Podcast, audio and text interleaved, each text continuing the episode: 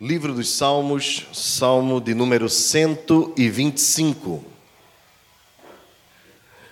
Meus irmãos, Salmo 125 faz parte do grupo de salmos que são intitulados Cânticos de Romagem. Exatamente este é o nome da nossa série de mensagens que nós estamos abordando já há alguns domingos. Nós iniciamos no Salmo 120, vamos até o Salmo 134 e esses salmos são chamados assim porque eles compõem um corpo do saltério que foi escrito especialmente para os peregrinos que se dirigiam para Jerusalém para adorar ao Senhor.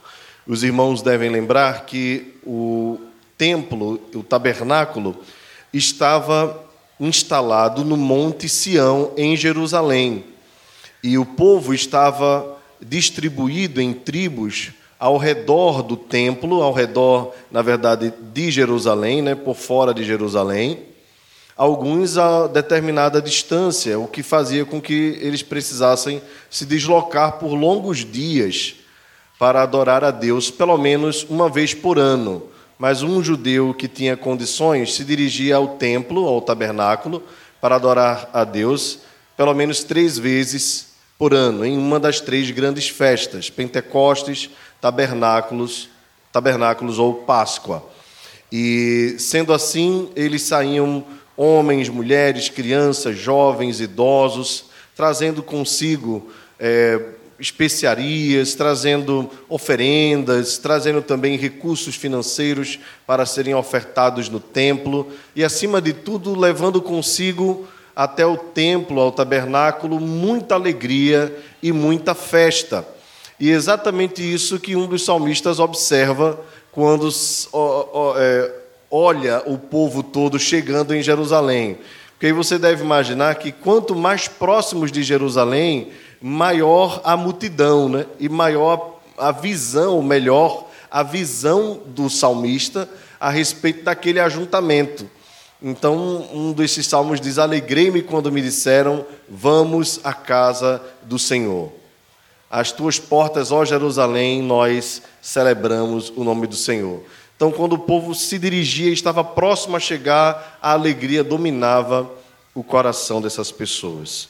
Alguns destes salmos, irmãos, eles falam de insegurança, de incertezas, de perseguições, de lutas, de calúnias, de mentiras e de assuntos diversos. Exatamente o que acontece conosco na nossa jornada aqui na Terra.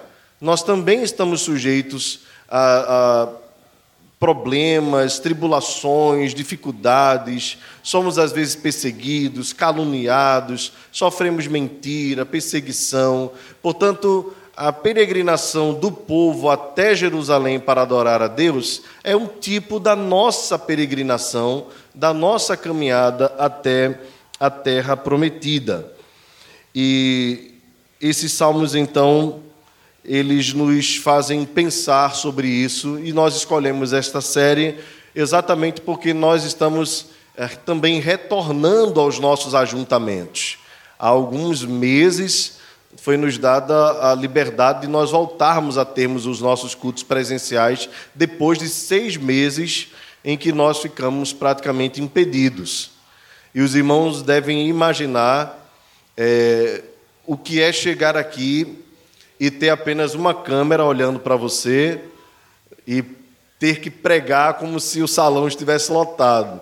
Né? E, e vínhamos aqui nós do grupo de louvor, mais um presbítero, um diácono, mas nós não tínhamos as crianças correndo, nós não tínhamos os, os olhares dos irmãos aqui conosco, e tudo isso foi um período muito difícil para nós.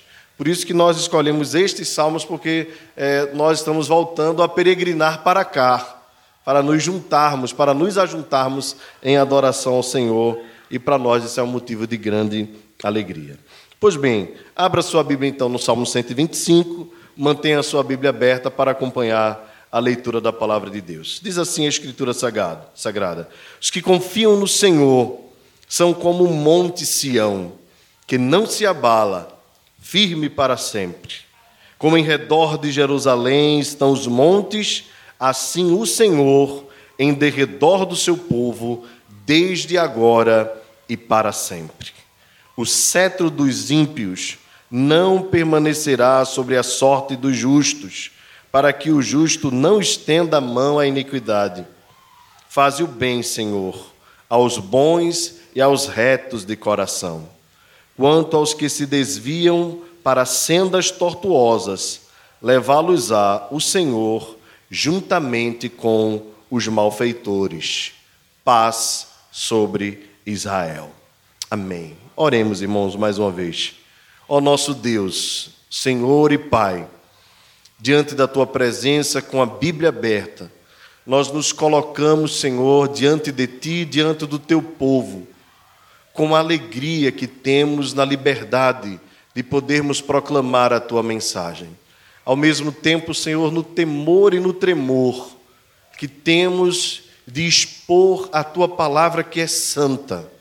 Por isso nós te rogamos, Senhor, ajuda-nos tanto a mim, que estarei falando, quanto aos meus irmãos que estarão ouvindo, para que haja edificação entre nós. Neste ajuntamento, saiamos daqui confortados, consolados, encorajados, desafiados, talvez até constrangidos mesmo, porque a tua palavra, o teu amor nos constrange.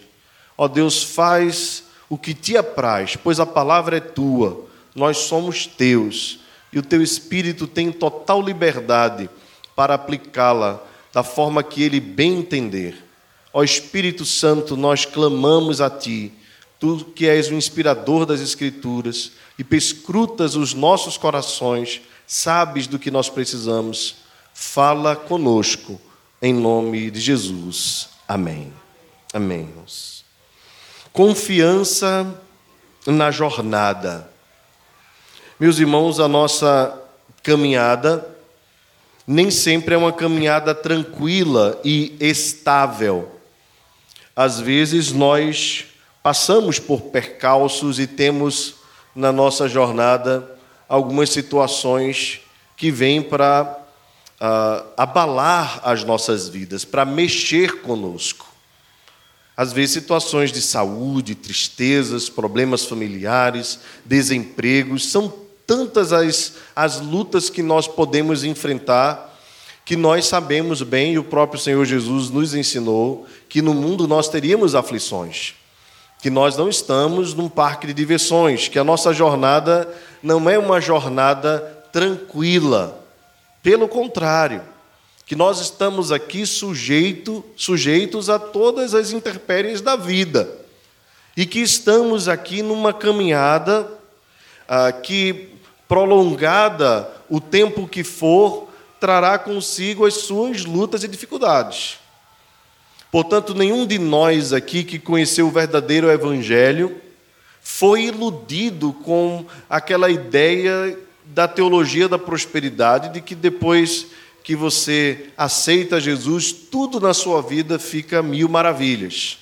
Nenhum de nós aqui está enganado com isso, pois nós conhecemos o verdadeiro Evangelho que muitas vezes é de renúncia, de lutas, de tribulações fortíssimas.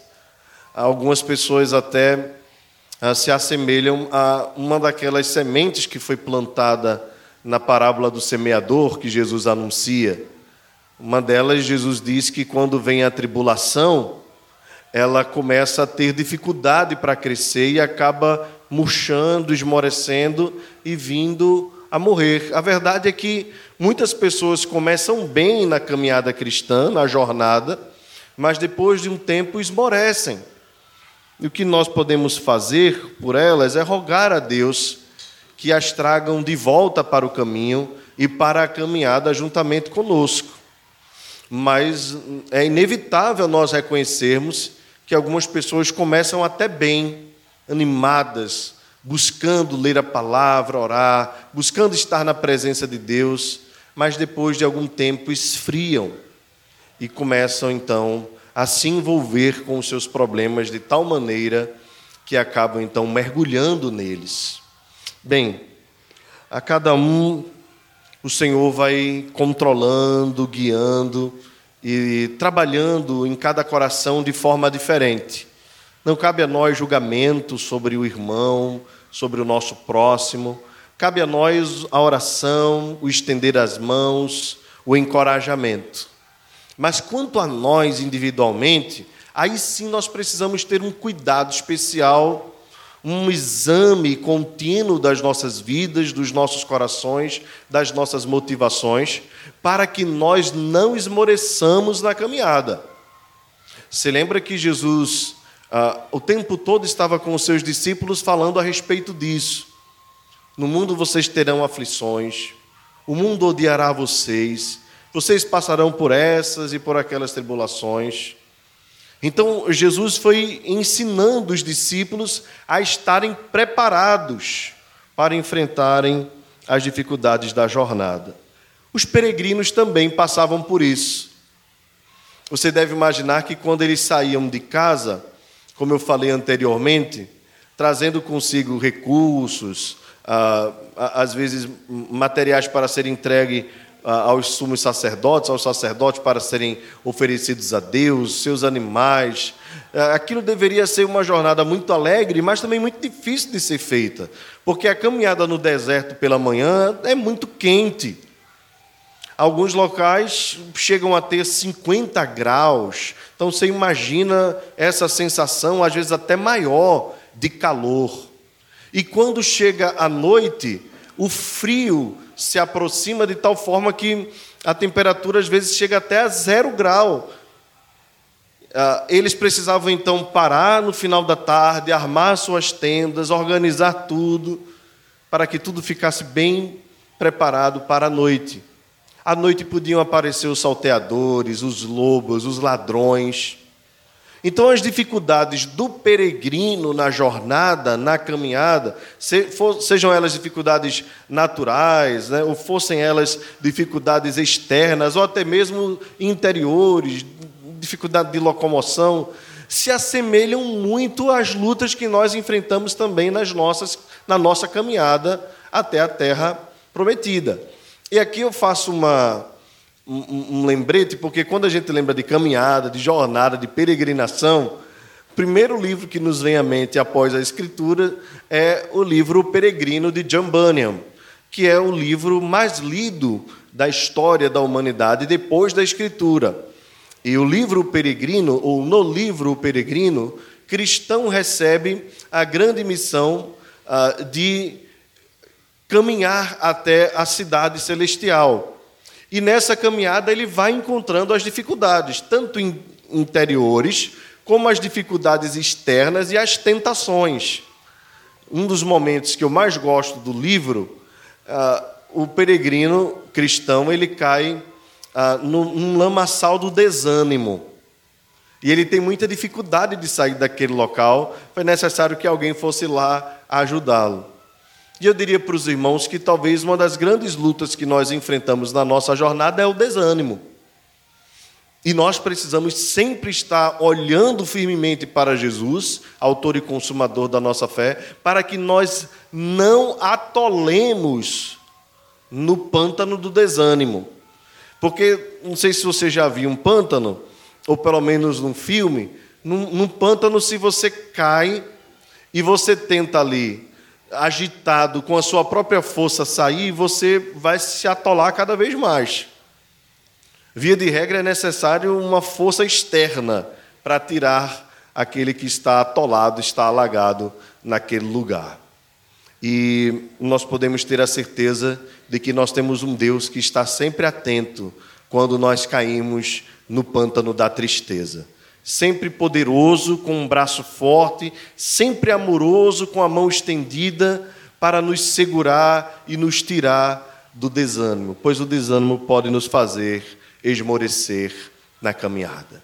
Então, pensando nisso, o salmista dedicou um salmo a respeito da confiança.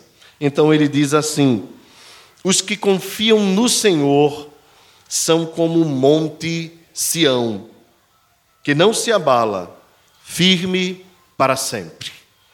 Quando nós olhamos para esse texto, a primeira coisa que vem na nossa mente é a canção, né?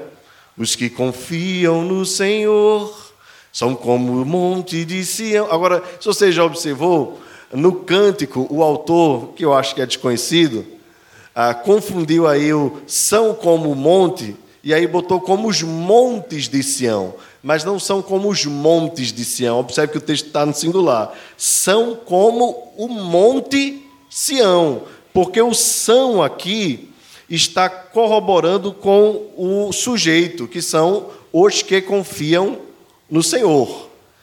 Então não são os montes de Sião, embora em ao redor em Sião, né, tivessem vários montes ao redor, mas o monte Sião era uma coisa só. E esse esse monte Sião era exatamente o local onde estava o tabernáculo e posteriormente o templo. Então o que o salmista está dizendo é que aqueles que confiam no Senhor são como o monte Sião, onde está o templo. Esse monte não se abala, ele permanece firme para sempre. Por que o Monte Sião não se abala? Por que o Monte Sião permanece firme? Porque lá está estabelecido o local de adoração a Deus. Em outras palavras, aqui, irmãos, o Monte Sião, na verdade, é uma figura do próprio Deus. E especialmente para nós, à luz do Novo Testamento, o Monte Sião, onde estava o tabernáculo, é uma tipologia do próprio Cristo. Então, quando nós confiamos em Cristo, quando nós depositamos nele a nossa confiança, nós não seremos abalados, pois nele há segurança, há firmeza, pois nele há estabilidade, nele não há sombra e nem variação de mudança. Ele permanece reinando, sendo louvado e adorado de eternidade a eternidade. Por isso, os que confiam no Senhor são firmes, porque tem um Deus que é firme. O seu trono está estabelecido para sempre. É um trono de justiça, é o trono de equidade, é o trono de verdade é o trono firme. Nesse sim nós podemos nos segurar. Bem, ah, por que é importante lembrar desse termo aqui fazer uma alusão, uma conexão com Cristo? Irmãos, porque ah, nós não estamos mais e nem podemos sair daqui e ir para o Monte Sião. Ah, não existe mais o templo lá, Deus não habita mais naquele lugar, porque, chegado a época que o apóstolo Paulo chama de plenitude dos tempos, Deus enviou o seu filho, Jesus Cristo. E quando ele enviou, o apóstolo João observou, dizendo o seguinte: o Verbo se fez carne e habitou entre nós. E o termo habitar é exatamente o termo tabernáculo. Se nós pudéssemos fazer uma transliteração, nós diríamos assim: o Verbo se fez carne e tabernaculou entre nós. Em outras palavras, o templo de Deus, o local em que Deus habita, não é mais em um lugar específico, mas o lugar que Deus habita é numa pessoa. E essa pessoa é o próprio Senhor e Salvador Jesus Cristo, o Messias, o Filho de Deus, a luz do mundo, o leão da tribo de Judá, a raiz de Davi. Ele é o esplendor da glória de Deus, a expressão exata do ser de Deus, e como diz o apóstolo Paulo, pois nele habita toda a plenitude da divindade.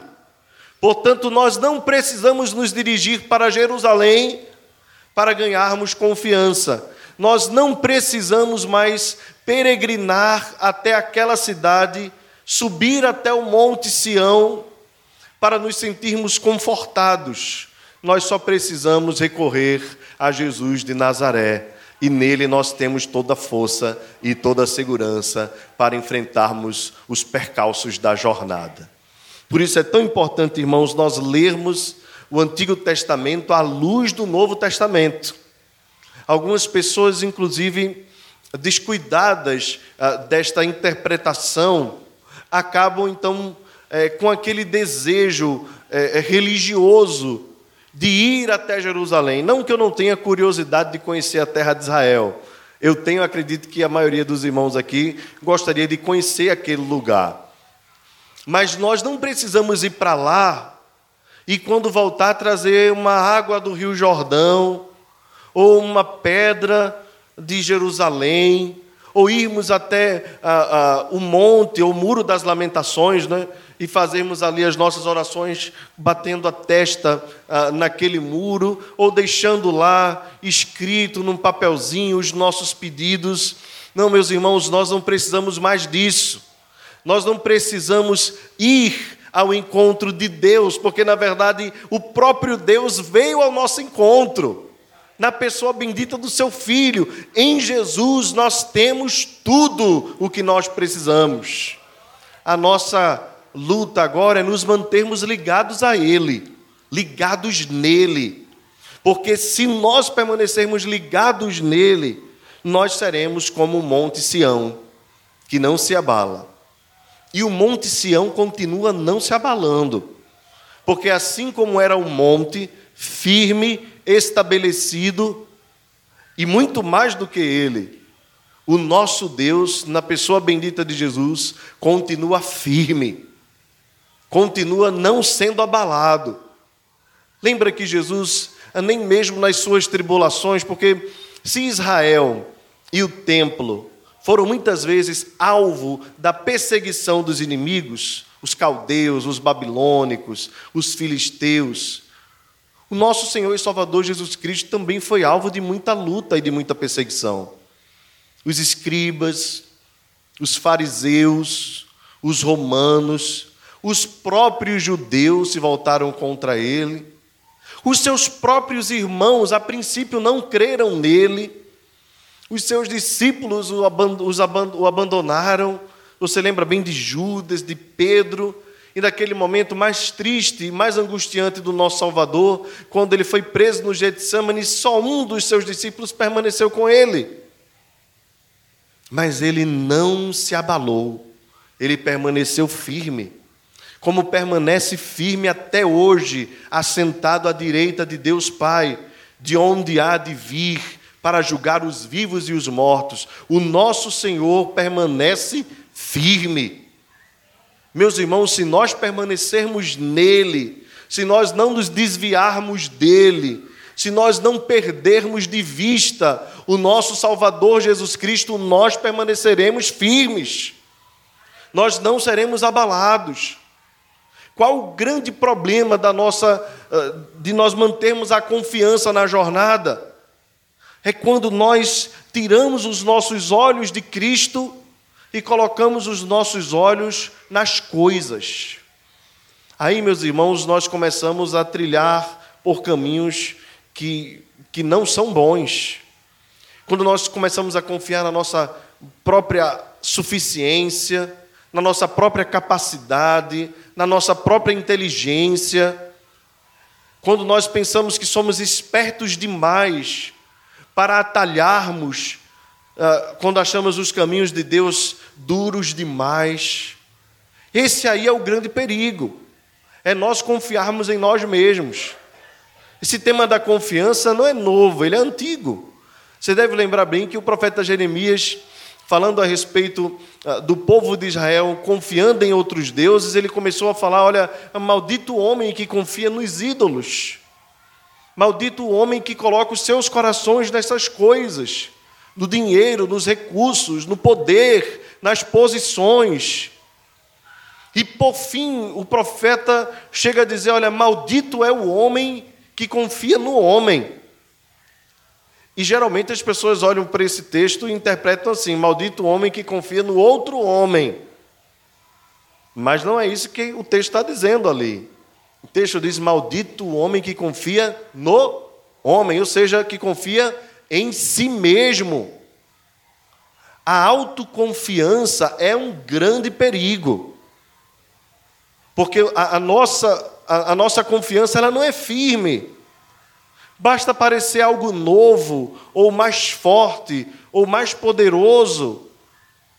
Nós não temos o que fazer. Não sei se você lembra da, daquele evento que aconteceu do, do tsunami, lá na, lá na Indonésia, e depois fizeram um filme, O Impossível, né? Filme maravilhoso, é, extraordinário, na verdade. E você deve lembrar que durante aquele tsunami, é, o nome do filme é O Impossível, porque as ondas eram tão fortes que aquela pessoa, aquelas pessoas não seriam capazes, como muitas morreram, diante daquele, daquela força, da fúria do mar, de sobreviverem. A verdade é que nós precisamos olhar para o mundo dessa forma mesmo. As avalanches, a força, a fúria do mar, ah, fazendo uma tipologia aí com as tribulações da vida, tem força mesmo e capacidade mesmo de nos abalarem. Quem é que pode colocar sua confiança em si mesmo e de repente vem uma pandemia como essa e deixa tantas pessoas desempregadas, algumas perturbadas ah, mentalmente por conta ah, do isolamento e de tantas outras coisas, do excesso de notícias? Bem, nós vimos a capacidade até mesmo das fake news, das mentiras, promoverem um mal terrível contra a humanidade. Nós vimos também a capacidade da corrupção humana, de permitir que tantas vidas se perdessem com ah, mentiras e, e, e, tantas coisas que aconteceram, os irmãos sabem bem, eu não quero nem comentar muito sobre elas. Ah, mas são tantas coisas que aconteceram que a gente percebe a fragilidade humana, não é verdade? o quanto nós somos instáveis, frágeis, suscetíveis às coisas que estão ao nosso redor. Mas nesta pandemia, Cristo permaneceu no seu trono, reinando glorioso. Não foi abalado, não foi mexido, não foi incomodado, porque Ele está acima de todas as coisas. Nem mesmo o vírus escapa do seu poder, pelo contrário, todas as coisas estão debaixo do seu controle, da sua ordem. Assim são os que confiam no Senhor, são como o próprio Senhor, não se abala, mas firme para sempre. Em Jerusalém, no verso 2, observe, haviam muitos montes. Aqui o salmista faz mais uma alusão. O Monte Sião não era um monte único, haviam vários montes naquela região. E aqui ele diz: olha, assim como os montes, os vários montes, protegem a cidade de Jerusalém, assim o Senhor está em volta do seu povo, desde agora e para sempre. Observe esses dois aspectos. Jerusalém era a cidade santa, o lugar sagrado, o lugar onde estava o monte, o Monte Sião, o templo de Deus, onde estava o povo reunido. O salmista diz: O Senhor está como os montes estão ao redor de Jerusalém. O Senhor está em derredor do seu povo para guardá-los e protegê-los, não apenas agora, mas desde agora e para sempre. Ou seja, o Senhor nunca nos deixará, nunca nos abandonará. Fazendo então uma conexão com o Novo Testamento, nós podemos nos lembrar daquele momento em que Jesus estava se despedindo dos seus discípulos. E ele disse então para eles: ah, Eu vou, mas não vos deixarei órfãos, deixarei convosco o Espírito Santo. Ele vos guiará em toda verdade. Meus irmãos, quando o Senhor Jesus foi assunto aos céus, o Espírito desceu sobre a vida da igreja capacitando os discípulos a permanecerem firmes na caminhada. Deus está conosco. Nós não estamos sós na caminhada. Nós não podemos ver Jesus, mas nós podemos, pela fé, ter plena convicção de que Ele está conosco. Nós não podemos ver o Espírito Santo, mas temos plena certeza de que Ele habita em nós e que Ele está junto com o seu povo quando este está reunido para adorá-lo. Nós não podemos ver o Pai, pois o Pai é Espírito, mas nós temos plena convicção de que o Pai não tira os olhos de nós. Pai, o Filho e o Espírito Santo estão conosco, ao nosso derredor, desde agora e para sempre. Os montes traziam uma sensação de proteção em redor da Cidade Santa.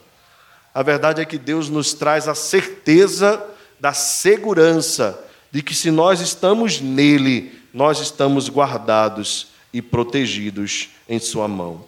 Irmãos, isso não significa necessariamente que nada que nós não queremos e que nós entendemos que seja ah, bom, é, é, que nós achamos que seja ruim, vai acontecer conosco. A verdade é que esse salmo nos garante um Deus que tem sempre um plano que é melhor para nós, que todas as coisas cooperam para o bem daqueles que amam a Deus. Mas a certeza que nós temos é que, mesmo nas dificuldades da vida, Ele está conosco. O fato de Jerusalém estar rodeada de montes não livrou a cidade dos inimigos que estavam ao redor dos montes. E aqui eu quero deixar muito claro para os irmãos isso aqui, para que nós não criemos uma expectativa errada a respeito de Deus. O fato de nós sermos cristãos, o fato de nós crermos em Deus, não nos livra de nós enfrentarmos problemas.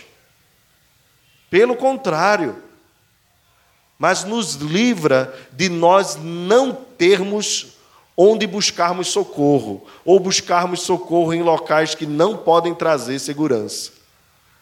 Na verdade, o fato de nós sermos cristãos nos garante que nós temos um refúgio e uma fortaleza em tempos de tribulação. Ele é socorro bem presente na hora da angústia.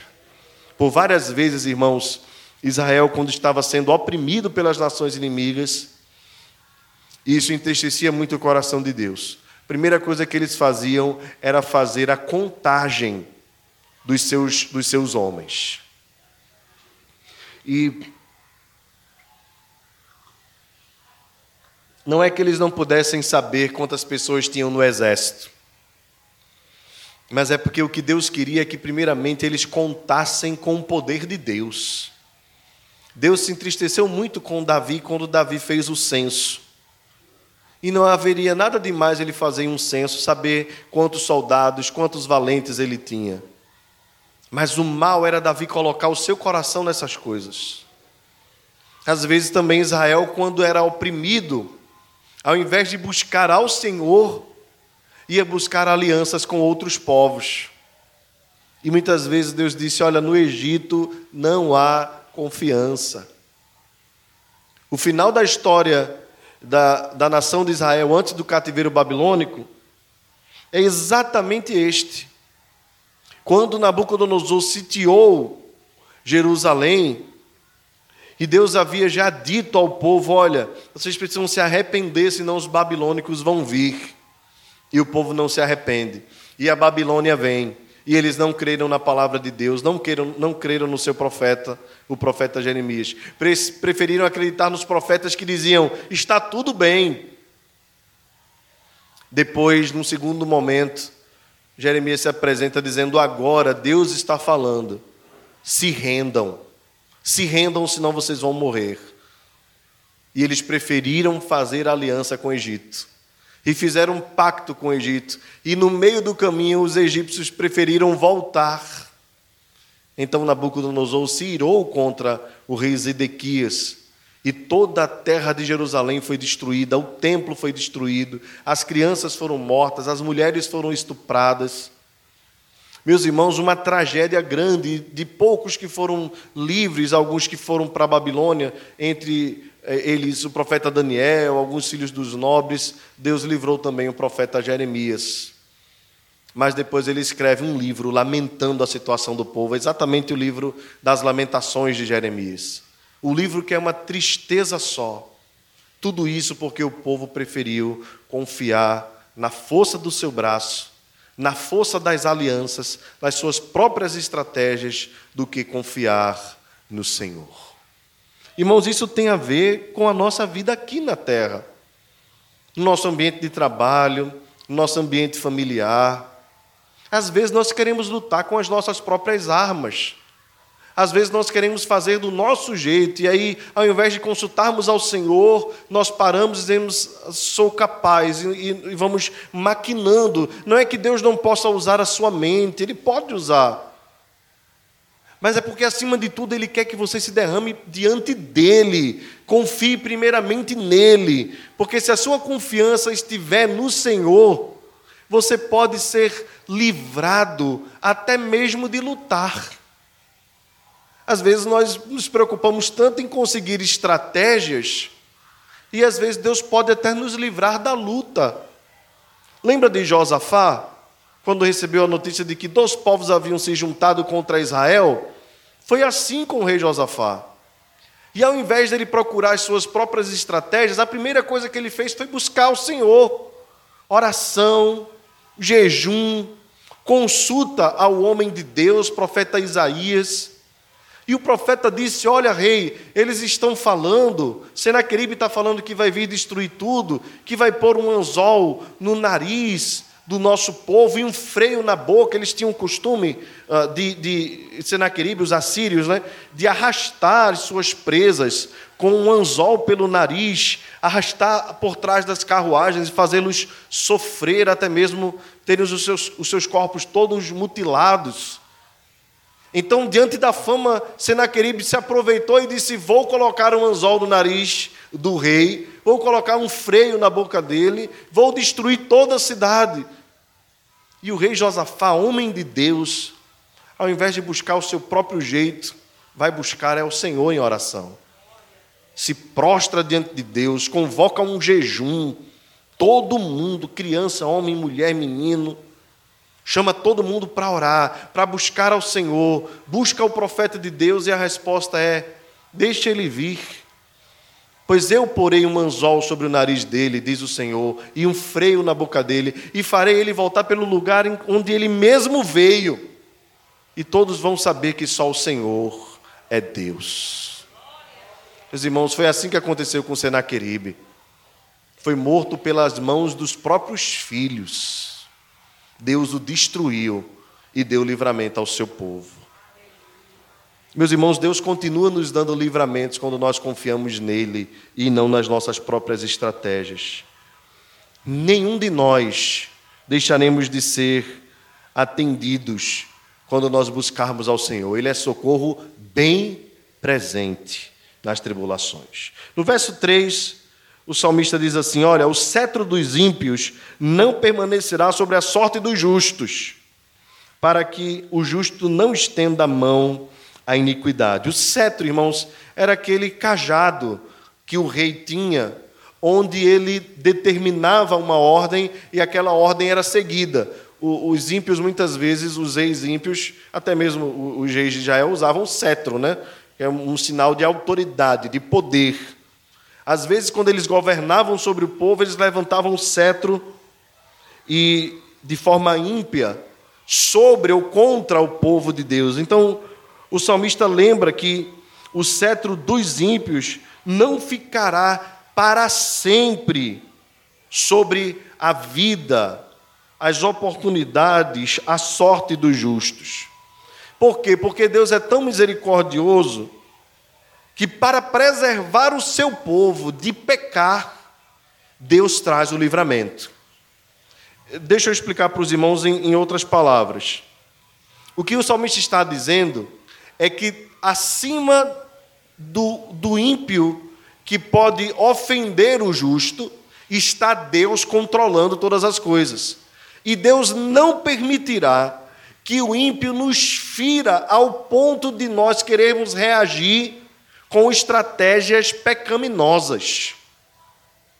Esse texto me lembra bem aquele texto em que o Senhor Jesus, falando a respeito dos últimos dias, diz que se não fossem abreviados os dias da grande tribulação, nem mesmo os justos permaneceriam firmes, seriam salvos. Por isso, Deus abrevia os dias da grande tribulação.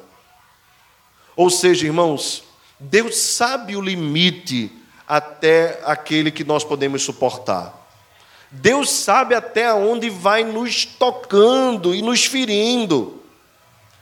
E ainda que pareça ser o ímpio que esteja tocando, na verdade, Deus está sobre o ímpio, coordenando isto. E aqui eu posso lembrar aos irmãos vários exemplos, mas talvez entre eles o exemplo de Jó seja o mais forte, né? Talvez já tenha vindo à sua mente antes mesmo de eu falar. O ímpio ali é o próprio Satanás, que vai tocar na vida de Jó em várias áreas, áreas duríssimas. Mas Deus disse: Você vai até aqui. E depois Deus disse: Você vai até aqui. E Satanás não foi um milímetro além do que Deus ordenou. Então entenda uma coisa: Deus está no controle até mesmo da vida do ímpio, controlando até mesmo Satanás. Satanás, quando estava ah, naquele período em que Jesus estava prestes a ser morto, pediu autorização a Deus para peneirar os discípulos. Jesus o autorizou, mas disse a Pedro: Eu já estou intercedendo por vocês. E foi a intercessão de Jesus que fez com que Pedro fosse preservado.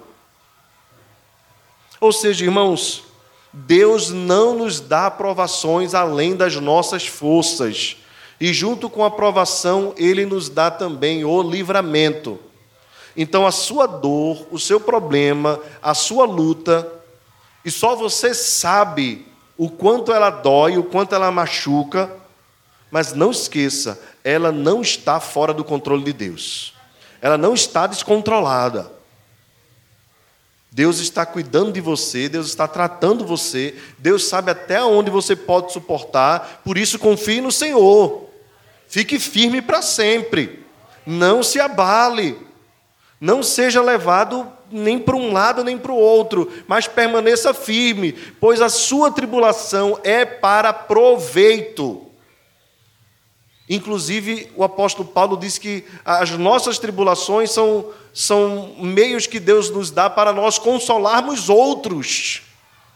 Veja que coisa extraordinária. Às vezes nós passamos por situações da, na vida que nós jamais gostaríamos de passar, e nós perguntamos, Deus, por quê? Por que eu? E aí Deus diz assim: olha, a sua tribulação não está fora do meu controle, confie em mim, eu sou suficiente para te trazer paz e conforto, e ainda vou te usar para você confortar outras pessoas. Veja a tribulação de Jó, se não serve para nós como um grande exemplo de fé. Se Jó não tivesse passado pelo que passou, nós jamais conheceríamos aquela expressão que ele diz: Antes eu te conhecia só de ouvir falar, agora os meus olhos te veem. Nós jamais conheceríamos.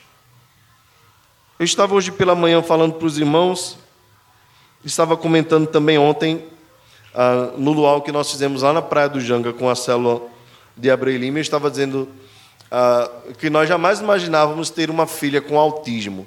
Nós nunca ouvíamos, tinham ouvido falar de autismo de maneira científica, nunca imaginamos que depois de oito anos de expectativa né, da vida da vinda da nossa primeira filha, viesse uma criança como Gigi, daquele jeitinho. Nós nunca imaginamos. E quando nós começamos a desconfiar, nós começamos a pesquisar e começamos a orar e começamos a conversar e começamos a em Deus nos preparar para enfrentarmos o, que nós saberíamos que iríamos enfrentar. E irmãos, olha, eu tenho certeza a graça de Deus, através de muitas orações, de muitos irmãos que permanecem orando conosco, nós estamos firmes, firmes e fortes. Nós não temos ciência do futuro, estava falando hoje pela manhã, me permitam repetir, nós temos eh, assim aquela ansiedade de alguma forma sobre o que será o futuro dela, se ela vai conseguir até que ponto desenvolver, se ela vai ter autonomia, se ela vai casar. E a grande crise de quem tem um filho especial é: e se eu morrer primeiro? Eu estava escutando uma mãe um dia desse e ela disse abertamente para mim assim: ela tem um filho também com autismo mais severo do que Gigi, já é um rapaz. E ela disse assim: A única coisa que eu peço a Deus, pastor, é que ele morra primeiro que eu. Eu entendia a, a dor daquela mãe, porque ah, quando você olha para o lado não vê ninguém, né? Às vezes aquela mãe precisa sair para ir fazer uma consulta né, particular né, para, para ela mesma, não tem com quem deixar, porque ninguém quer ficar. E eu entendia a luta dela, e, e como pai de autista, eu também me compadeci dela. Mas eu fui para casa pensando a respeito disso, e eu lembrei que quando Giovana nasceu, a primeira coisa que eu fiz quando eu peguei nos braços foi orar e dizer assim: Senhor, ela é tua, eu a consagro a ti. Eu não sabia o que seria o futuro. E hoje eu posso dizer aos irmãos com toda tranquilidade: eu não quero que Giovana morra antes de mim. Eu quero que Deus continue sendo o pai dela. Porque eu estou pai, mas Ele é o pai verdadeiro, principal. Ele é o meu pai. Nas, nas ausências que nós temos na vida, Deus nunca foi ausente de nós. Nós podemos não ter ninguém ao lado para nos apegarmos, mas nós temos um Deus que é Emanuel, Deus presente. Nunca nos deixa, nunca nos abandona. Por isso eu quero vida longa para minha filha. E o futuro, Deus proverá para ela. Pois ele é o dono, eu não sou dono de nada.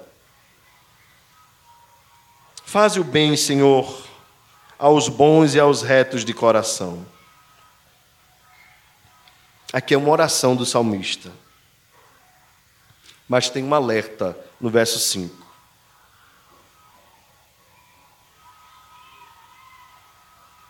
Quanto aos que se desviam para sendas tortuosas, levá-los a o Senhor juntamente com os malfeitores. Paz sobre Israel. Meus irmãos, esse salmo termina com um alerta, e eu queria deixar esse alerta para os irmãos. Quando eu lia esse texto, ou, quando eu li algumas vezes, eu pensava que, assim como ele faz uma alusão entre os bons e os retos, né? depois ele ia falar só sobre os maus, mas aqui ele fala sobre os crentes que se desviam que podem ser levados junto com os malfeitores. Então aqui está um alerta. Se o salmo começa dizendo assim: os que confiam no Senhor ficam firmes, ele termina alertando o seguinte: cuidado, cuidado, não confiar em Deus pode lhe levar para o mesmo caminho dos ímpios o caminho da perdição o caminho do mal. Aqui fica um alerta, irmãos, que não tem a, a, a ver necessariamente com a segurança da nossa salvação. Aqueles que estão em Cristo permanecerão em Cristo, serão preservados em Cristo. Aqui está o alerta para nós quanto à nossa responsabilidade pessoal, de nós mantermos firme a nossa confiança. Como é que nós podemos manter firme, irmãos, a nossa confiança? Existem meios que, se nós não cuidarmos, nós podemos nos desviar para sendas ou tendas tortas, para caminhos tortos. E eu diria para os irmãos, nós precisamos ler a palavra de Deus regularmente. Quando nós lemos a palavra, meditamos na palavra, a nossa confiança no Senhor vai aumentando. E a nossa confiança no mundo, nas coisas externas e até mesmo no nosso coração vai diminuindo. Outra, outra maneira que nós precisamos, nós podemos alimentar a nossa confiança no Senhor é a oração.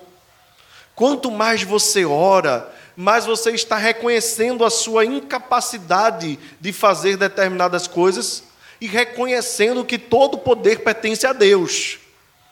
Então não esqueça da famosa vitamina BO, Bíblia e oração, é o básico para a nossa vida cotidiana. Leia a Bíblia, ore. Uma outra forma de nós alimentarmos o nosso espírito para nos mantermos confiantes é virmos à igreja é nos reunirmos com o povo de Deus, pois isso promove a nós cada vez mais alento, segurança, força, pois aqui nós somos edificados no exercício dos nossos dons.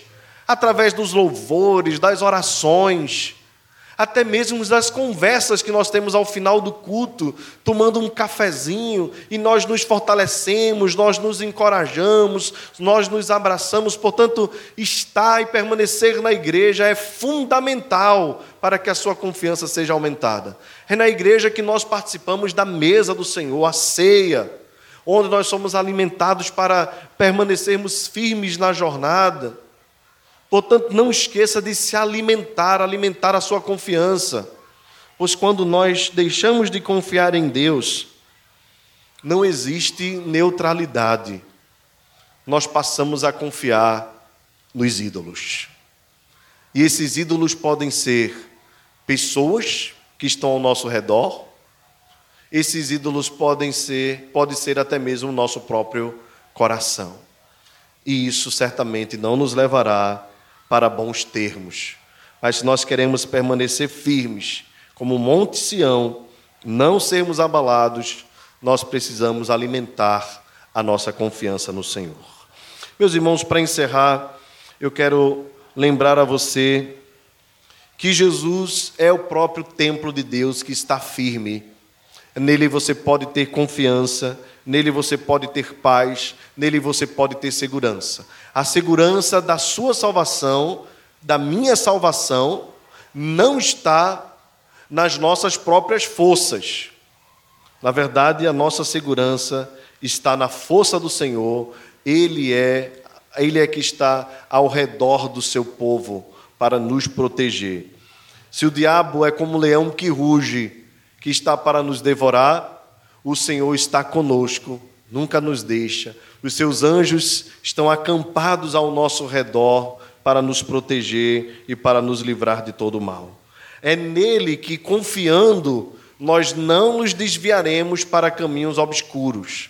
É nele que nós teremos retidão e bondade no coração.